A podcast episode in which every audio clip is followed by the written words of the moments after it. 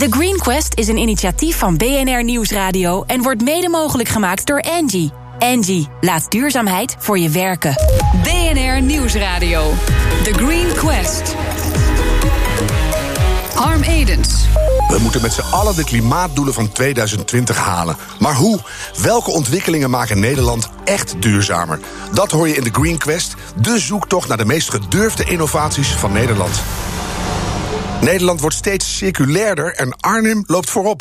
Wat doen jullie daar allemaal, Carla Koers, wethouder te Zevenaar? We hebben natuurlijk zowel de AVR uh, als afvalverwerker die uh, de CO2 afvangt en dat uh, naar Next Garden uh, voor, het, de, voor de tuinbouwbedrijven. Maar we hebben ook nog de ARN uh, die het incontinentiemateriaal gaat recyclen. Dus dat zijn al twee grote bedrijven die enorm inzetten op circulaire economie. dan hebben we nog ja, zelf in Zevenaar een circulair fietspad aangelegd. Het is het pakket dat we een, een investeringsagenda hebben...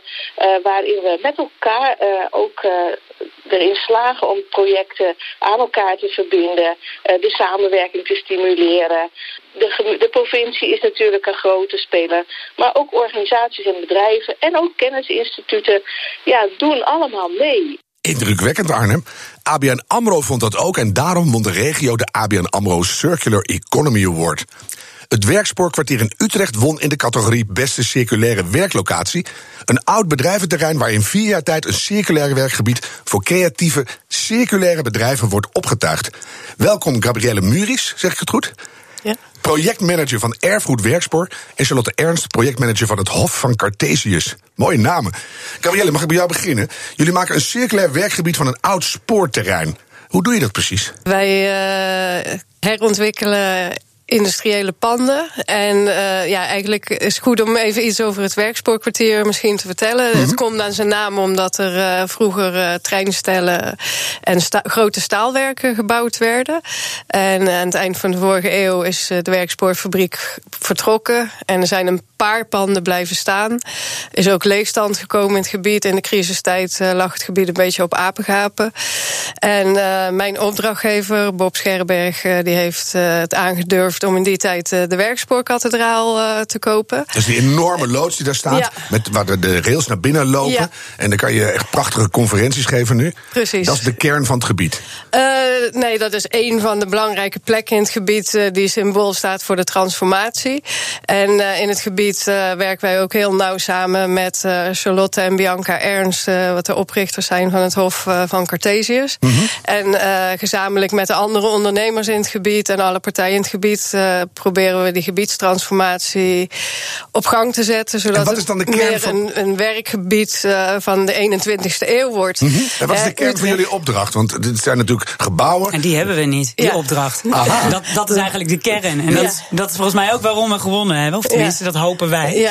Nee, de, de, de, kern is dat wij geen opdracht hadden. Er lag een, een, een visie van de gemeente. Het moet een creatief gebied worden. Mm -hmm. En wij hebben daar zelf als ondernemers uit het gebied en als aanjagers de opdracht van gemaakt, creatief circulair maakgebied. Ja, nou zijn er veel meer van dit soort plekken in Nederland. En je ziet al dat oude erfgoed op een manier hergebruikt worden. Wat maakt jullie bijzonder? Mogen jullie alle twee vertellen?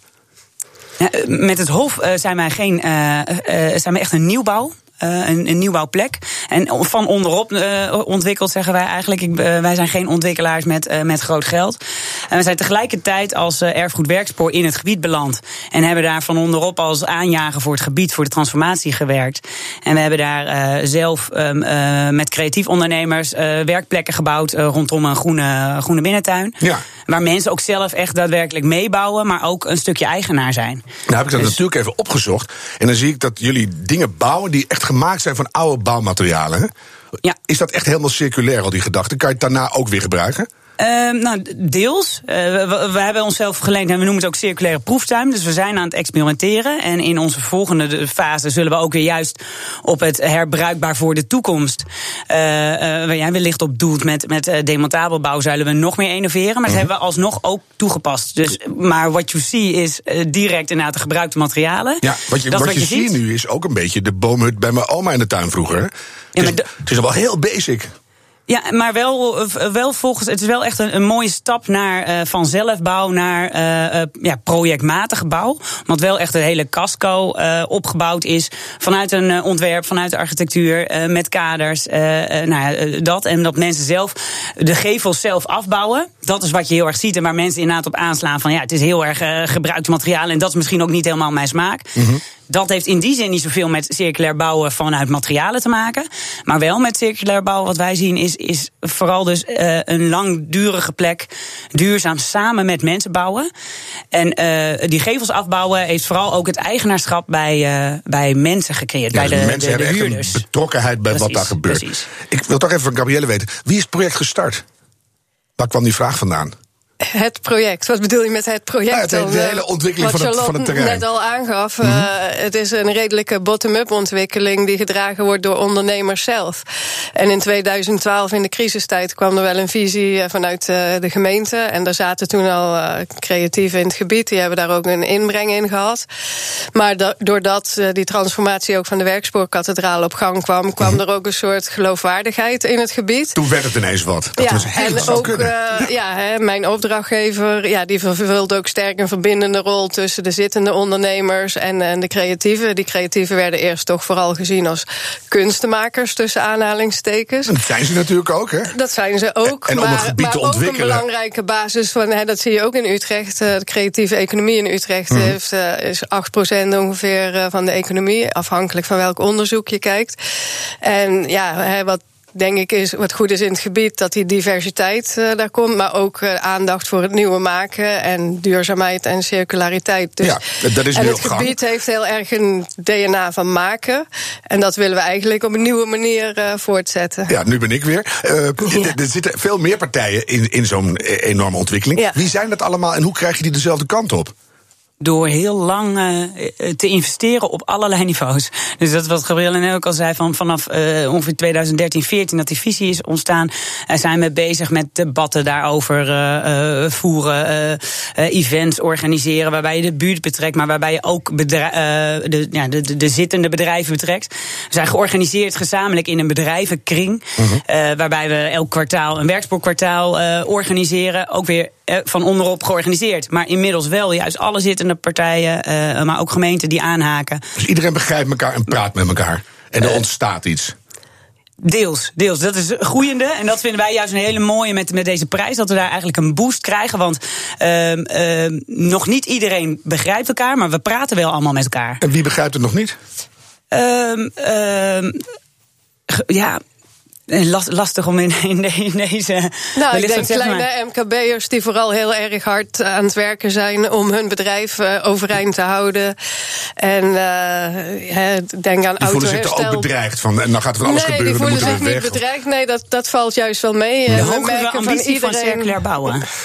Nog een keer? de hogere ambities zeg maar, van het circulair bouwen. En dat is een beetje wat wij ook, eh, los van wat we neer hebben gezet als proeftuin, eh, eh, proberen te stimuleren en inspireren om eh, daar rondleidingen, eh, presentaties, kennisdelingen over te, te verspreiden.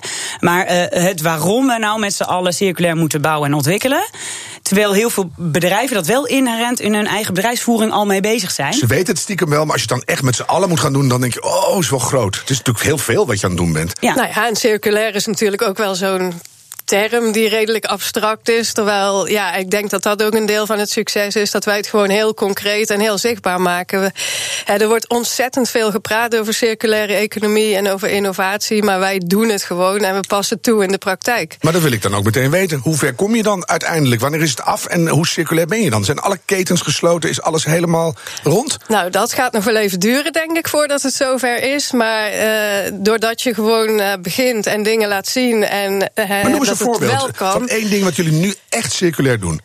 Nou ja, bijvoorbeeld Hof van Cartesius. Zeker, ja. Nee, en dat Ja. is dus weer het gebruikte materialen is het afval wat er nu is aanpakken. En dat komt omdat wij zo lang met in, in debatten waren eh, verstrengeld over het bouwen van de toekomst. Dat dat niet van de grond kwam, omdat het allemaal lastig, eh, ingewikkeld, duur. Wetgeving, noem maar op. Wetgeving, Ja. begin maar gewoon met de gebruikte materialen die er, het afval wat er nu is toe te passen en zie hoe ver je kom, komt. Maar kijk er ondertussen ook naar, maar hoe kan het beter? En met biobased materialen, demontabel, noem maar op. En dat zijn weer de materialen. eh, op het gebied is het dus ook echt weer die samenwerkingen, het vergroenen van zo'n stenig bedrijventerrein. Nou ja, en zij hebben ons ook weer geïnspireerd. We zijn nu ook bezig met de Werkspoorfabriek, uh, een nieuw project. En uh, daar komt een uh, volledig circulaire, etage, circulair gebouwde etage in. In de -hmm. zin, het zijn wel nieuwe materialen, maar compleet remontabel en duurzaam. Dus je weet waar het zit en je kan het altijd weer opnieuw ja, gebruiken. En, en dus in die zin inspireer je elkaar ook. En heeft het Hof ons weer ook weer gestimuleerd om weer over verdere maatregelen na te denken. Nou heb je altijd in een gebied, zeker als het al heel lang ongebruikt is, dat daar kunstenaars gaan zitten. En dan moet je het met serieuze vastgoedmensen gaan ontwikkelen. En dan denken die kunstenaars, daar gaan we goedkope ateliers. Oh help. Hoe werkt dat bij jullie? Wie, wie helpt elkaar waarmee? En hoe heb je het financieel kloppend gekregen? Wie kan daar het best ja, wat over zeggen? Ook weer, ook weer lastig, maar wel weer echt samen. Ja. Uh, en dat is inderdaad uh, vanuit het Hof uit is een, een, een, vierde pijler eigenlijk naast het circulair in dat werkspoorkwartier is het ruimte voor creatief makers in de stad Utrecht. Maar ruimte betekent ook gewoon financieel de ruimte. Dus niet alleen maar een, een plek, maar dat het echt uitkomt. Uh, nou, dat doen wij door uh, het concept dat we neer hebben gezet, dat mensen samen meebouwen. Maar ook dat zij een stukje dus mee investeren. Uh, ik kan me voorstellen dat als je hele serieuze vastgoedjongens hebt die een deel tot winst maken, dat je zegt een deel van die winst kan weer gebruikt worden voor goedkope huisvesting, voor kunstenaars, voor andere dingen. Is dat een beetje wat er bij jullie gebeurt ook? En niet, niet op die manier, maar dat is wel, misschien kan Gabrielle dat deze ja, uitleggen, denk... dat de rol van erfgoed werkspoor in het Hof, als mm -hmm. investeerder ook. Ja, precies. Uh, Kijk, wij zijn een bedrijf wat zich echt op de lange termijn richt. Uh, we, we, zijn ook niet een ontwikkelaar die iets ontwikkelt en dan weer doorverkoopt. Maar we hebben ons echt verbonden aan het gebied. En uh, ja, dat betekent dat je gewoon een lange termijn perspectief hebt. En uh, dat je natuurlijk een gezond rendement op je investeringen maakt. En dat maar, gaan jullie halen? Ja, nee, maar dat kan daar je zijn zeggen. we van overtuigd. Nou Met- ja, met je neemt natuurlijk een flink Ja. risico. Ja, en zeker maar- als je industrieel erfgoed gaat ontwikkelen. Dat is ook wel redelijk uniek dat het zo'n particuliere ontwikkeling is. Met, met dit soort grote Maar ik wil eigenlijk Ja. alleen maar horen, krijg je het uiteindelijk circulair doorontwikkeld kloppend financieel? Want dat geeft heel veel dat hoop. moet. Dat, is, dat moet. En wij Ja. werken met een heel klein budget, dus dat moet. En we laten daarmee eigenlijk zien dat zelfs met een klein budget kan het. Dus grote jongens, ga ook gewoon doen. Het kan. En, en de rest van Nederland luister en gaat het ook doen. Precies. Dankjewel, Charlotte Ernst en Gabrielle Muris. Winter is coming, maar gelukkig is daar Ecovat. Met een enorme ondergrondse thermosfles vol warm water in ijskoude maanden. Tot zo. BNR Nieuwsradio. The Green Quest. Welkom bij deel 2 van de Green Quest. Elke week kiest ons Green Team uit alle aanmeldingen een bedrijf dat volgens hen een positieve impact maakt. Aan het eind van deze zoektocht kiezen zij in juni de winnaar van de Green Quest Award. Maak kennis met de nieuwste aanwinst in de Green Gallery. En wat Ecovat doet, is dat wij eh, hele wijken kunnen verduurzamen door eh, een warmteopslagsysteem op gebiedsniveau. Dat is een groot ondergronds opslagpad gevuld met water. En dat pad dat gebruiken we dan om in de winter via een warmtenet alle woningen van duurzame warmte te voorzien.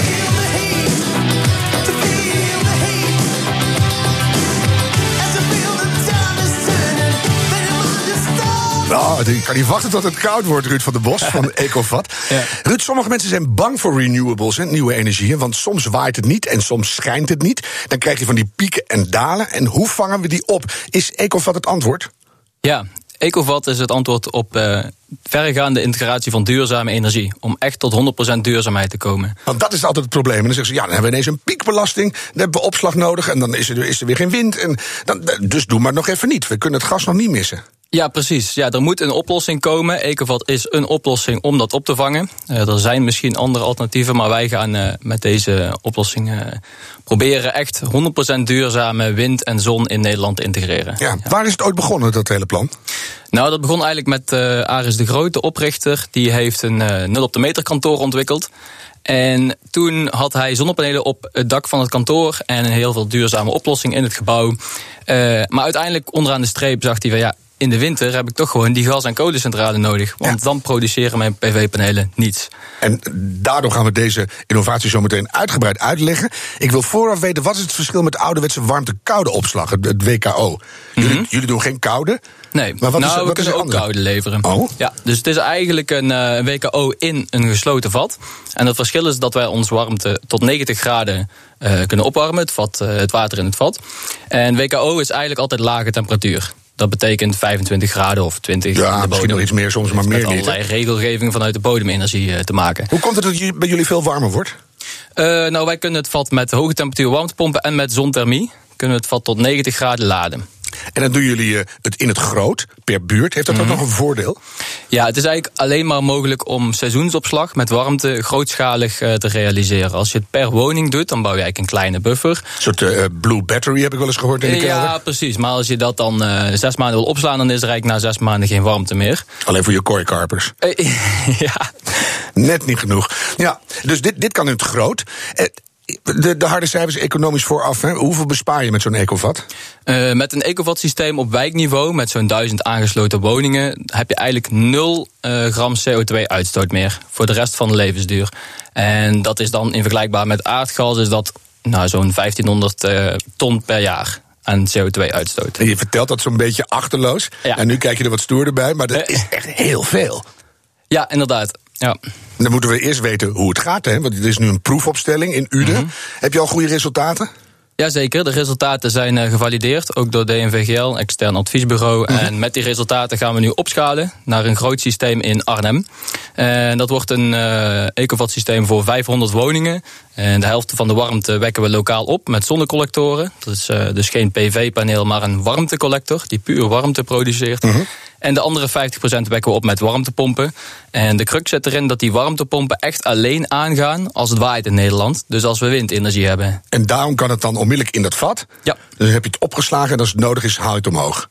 Ja, precies. Dus het is belangrijk dat we het, de warmte efficiënt opslaan. Dus het vat wordt tot 90 graden net voor de winter verwarmd. En dan kunnen we het zes maanden warm houden met maar 10% warmteverlies. En op die manier kun je dus efficiënt de zomer naar de winter brengen. Ja. Ja. Oh, ja, ik zit even bij te komen, want het klinkt te, te mooi om waar te zijn. Is het vat ook wel eens vol? Dat je denkt, ja, nou is het vol. ja, als het vol is, is het vol. Geen probleem. Dan, dan- stoppen we er gewoon geen energie meer bij. En dan lever je aan het net. Ja. Zolang je over hebt. Nou heb je om dat te plaatsen. Want eh, de mensen zitten thuis te denken van. Nou ja, een, een thermoskan in de grond. Hoe ziet dat eruit? Het is een gat van 30 bij 30 meter. Het is een flinke, Mhm. Ja. flink gat. Ja. Kan dat eh, overal? Zonder kabels, leidingen, riolen? Mhm. Ja, Nederland is eigenlijk heel overzichtelijk ingedeeld. We hebben een aantal typologieën, eh, galerijen, wijken, portiek, rijwoningen. En er is eigenlijk overal altijd wel ergens plek. Dus wij denken dat we ongeveer 2 miljoen woningen in Nederland op eh Ecovat aan kunnen sluiten. Dus die, 2000, of die 2 miljoen woningen zijn geschikt voor het Ecovat-concept. Gedeeld door duizend, dan heb je heel veel plekken nodig. Precies. Net maar die hebben we. We beginnen ook bij nieuwbouw nu, dus daar is het eh, overzichtelijk in te delen. Dat is mijn eerste idee. Van, dat zal wel weer een nieuwbouwoplossing zijn, maar dat hoeft dus niet. Nee, dat hoeft niet. Maar we beginnen wel bij nieuwbouw. Want daar is de, de behoefte urgent. Want daar moeten we gasloos bouwen nu. En de renovatieconcepten die, eh, die gaan eh, de komende decennia gaan die geïmplementeerd worden. En eh, nou ja, de gemeentes zijn daarin regisseur. Dus die kunnen dan Ecovat naar voren schuiven als ze willen om hun wijken te verduurzamen. Ja, en dan krijg je een, een goede set data, dat je denkt het werkt en het doet het. En dan doen we meteen de andere kant van, de- van de medaille. Het hartje Jordaan, daar wonen mijn kinderen. Mm. Hoe ga je dat daar doen? Nou, het is niet overal eh, geschikt. eh, zeg maar. Je moet, je moet de ruimte hebben. Dat is misschien wel een speelpleintje wat je tijdelijk even kan... eh, Ja, precies. De het, het, het innovatie van het Ecofund-concept is dat het volledig ondergronds is. Eh, dus je hebt geen grote tank boven de grond. En dat betekent dat je de ruimte daarna weer effectief kunt gebruiken voor een speelweide, speelpleintje of parkeren. staat niks Eh, onder druk, er ontploft niks. Nee, precies. Misschien leuk om eens een autolaadstation erboven. Dan heb je de energieinfrastructuur toch al. Dus dan maak je een mooie energiehub in de wijk. Ja, steeds leuker. Maar dan wil je zo'n ding plaatsen en dan begint het. Hè? Dan moet de gemeente akkoord, de Mhm. hele wijk moet mee. Je zit maanden in een bouwput. Het hele project moet voorgefinancierd. Hoe, Ja. hoe doe je dat allemaal? Ja, eh, dat, dat is een hele goede vraag. We Ja, hebben een gestandaardiseerde aanpak. Ehm, eh, ehm, eigenlijk is de, de, de gemeente is regisseur hier. Wat, eh, even tussen, wat kost zo'n vatje? Dat gaat in de miljoenen, maar uiteindelijk gaat het erom dat de eindgebruiker niet meer betaalt dan dat hij nu al betaalt. Of minder. Of minder, inderdaad. Ja. Mhm. Maar maar noem eens wat, 10 miljoen. Ja, dat begint vanaf 5 miljoen voor een wijk. Nou, een flink bedragje. Ja, Heb je ja, dan al een, maar het, het gaat ook natuurlijk om eh, wat het oplevert Ja. uiteindelijk. En er zit een business case onder, die is gefinancierd door derden. En uiteindelijk de gebruiker mag mee, mee investeren, mag eigenaar worden van het systeem. Mhm. Maar als ze dat niet willen, en dat zullen de meeste bewoners in Nederland niet per se eh, de voorkeur hebben, die kunnen gewoon het systeem gebruiken. Het eh, is er, ik neem het af Voor marktconform tarief. Ja, wie, wie zijn die derde? Kan je er iets over zeggen? Welke partijen is- zijn nu zo visionair dat ze zeggen: hé, hey, Ecofat vind ik goed, daar stop ik geld in? Eh, dat zijn eigenlijk gewoon de duurzame banken en de duurzame beleggers. Ja. Zo simpel is het. Triodos staat bij jullie in, de, in de top drie. Ja. En da- daar ben je met je plannen toegegaan. Zeg van, nou, ik heb ga een gat in de grond graven. En Mhm. eh, nou, doe, doe maar 5 miljoen. Ja. Nou, precies. Ja, nou ja, banken of investeerders kijken natuurlijk meteen naar de risico's. Welke Ja. risico's heeft het? En welke hebben, jullie- Eh. welke hebben jullie aan risico's? Weinig. Het is eigenlijk gewoon, wat je hebt is een hoge investering aan de voorkant. Ja. En daarna eh, eigenlijk geen operationele kosten meer. Want je hebt meteen in één klap een 100% duurzaam systeem. eh, dat voortaan alleen maar de leningen hoeft terug te betalen. op basis van de inkomsten van de warmtelevering. Ja. Dus er zit heel veel zekerheid. Er zijn geen buitenlandse eh, fossiele prijzen die van invloed hebben. of macro-economische zaken die onze business case beïnvloeden. Dus ja, banken houden van zekerheid. Ja. En hoe lang is de terugverdientijd? Eh, dat is tussen de 15 en de 20 jaar. Dat is lang, hè? Ja, maar het Ecovat is een gegarandeerde levensduur van 50 jaar. Maar we gaan er eigenlijk vanuit dat het gewoon voor 100 jaar probleemloos in de grond zit. Ja, maar dat is een verkooppraatje. Dus 50 jaar gegarandeerd. Maar minstens 100 jaar. Maar nou ja, maar er beweegt niks. Het Nee. is gewoon een betonnen vat. En er is geen reden om aan te nemen dat dat niet langer eh, kan. Nee, dat, ik, ik snap wat je bedoelt. Als het eenmaal werkt, dan, dan Ja. zit het er lekker en dan eh, gaat, het, gaat het mooi door. Wij hebben altijd een eh, vraag van een jurylid, want het wordt natuurlijk heel kritisch gevolgd in onze Green Challenge Awards strijd. Ja. En Marleen Prins is Chief HR Officer van Engie en zij is lid van het Green Team en zij heeft een vraag voor je. De innovatie op het gebied van warmteopslag die gaan steeds sneller. WKO's beginnen op te poppen. Ik zie batterijen, opslagmethodes. Mijn vraag is, hoe blijven jullie relevant? Simpel. Nou ja, we, ontwikkelingen gaan altijd door. Eh, het gaat erom dat je je eigen systeem, eh, capex, opex en efficiëntie, zich het beste manier verhoudt tot de alternatieven. En wij denken dat we dat kunnen. Maar we staan ook niet stil. We blijven ons product verbeteren, eh, de kwaliteit verbeteren. Maar je snapt vast de kern van de vraag. Je, je doet een enorme investering voor de komende hm, veel- 20 jaar minstens. En dan kan die lekker lang mee. Aan de alle kanten ontwikkelen batterijsystemen. Elon Musk is ermee bezig. Er komt Ja, een fabriek ja. in China vanuit Enschede, geloof ik. Noem maar op, je wordt links en rechts bedreigd. Hoe, hoe volgen jullie dat? Nou, hoe- we worden niet echt bedreigd, want eh, elektrische opslag is echt mijlenver weg nog van betaalbaarheid. Om een idee te geven, het vat wat we in Arnhem gaan produceren, dat eh, heeft evenveel energieinhoud als 70.000 Tesla Powerwalls. Dat zijn van die thuisbatterijen. Dat zijn dus meer dan 100 van die thuisbatterijen per woning. Dat is onbetaalbaar. En dat is nog echt orde groottes van, eh, van enige betaalbaarheid voor lange termijn opslag. Maar dat kan over tien jaar met een beetje technologische innovatie totaal anders zijn. Hè? Eh, ja, dan moet, dat is een technische vraag van hoe ver zijn we fundamenteel in onderzoek om hier een oplossing voor te bieden. Die is er nog niet. Ecovat kan vandaag beginnen. We hoeven niet te wachten op een oplossing. Dus gewoon nu snelheid Ja, maken. moeten snelheid maken. En wat er nu de grond in gaat, is mooi meegenomen. En dan Ja. zien we het wel. Precies, het is eigenlijk een no regret. Wat heb je nodig om, om te versnellen? Eh, wat de gemeentes kunnen doen, is Ecovat de plannen logisch in hun plannen opnemen. Eh, voor 2020 moeten ze een warmtetransitieplan af hebben. Veel grote gemeentes zijn daarmee bezig. Ecovat kan een eh, oplossing zijn daarin. Maar het is het handig dat er geen uitgebreide vergunningprocedure meer hoeft te lopen. Dat wij meteen aan de slag kunnen. Ja, dus gemeentes, maak je je warmteplan. Ja. Denk hier aan. Ja, Nou, zo simpel is het. Mooi. Heb je het gevoel dat na Arnhem het er echt gaat, gaat racen? Ja, de marktpool is echt enorm. Er is gewoon een behoefte en we, er gaat alleen maar groter worden naarmate we meer duurzame energie hebben. Dus de pijn wordt nog niet echt gevoeld. We hebben nog weinig zon en wind. Naarmate dat gaat groeien, gaat die pijn steeds groter worden en dan wordt Ecovat steeds relevanter. En dan krijgen we een market pool. Ja. Een mooi woord. Dankjewel, Ruud van der Bos van Ecovat. Wil je thuis onze zoektocht naar de meest duurzame innovaties op de voet volgen? En wie wil dat nou niet? Luister dan elke week naar de Green Quest en bekijk de Green Gallery op ons platform, thegreenquest.nl. Deze uitzending is terug te luisteren via de BNR-app en bnr.nl of als podcast in iTunes en Spotify. Hou hoop en doe het duurzaam. The Green Quest is een initiatief van BNR Nieuwsradio en wordt mede mogelijk gemaakt door Angie. Angie, laat duurzaamheid voor je werk.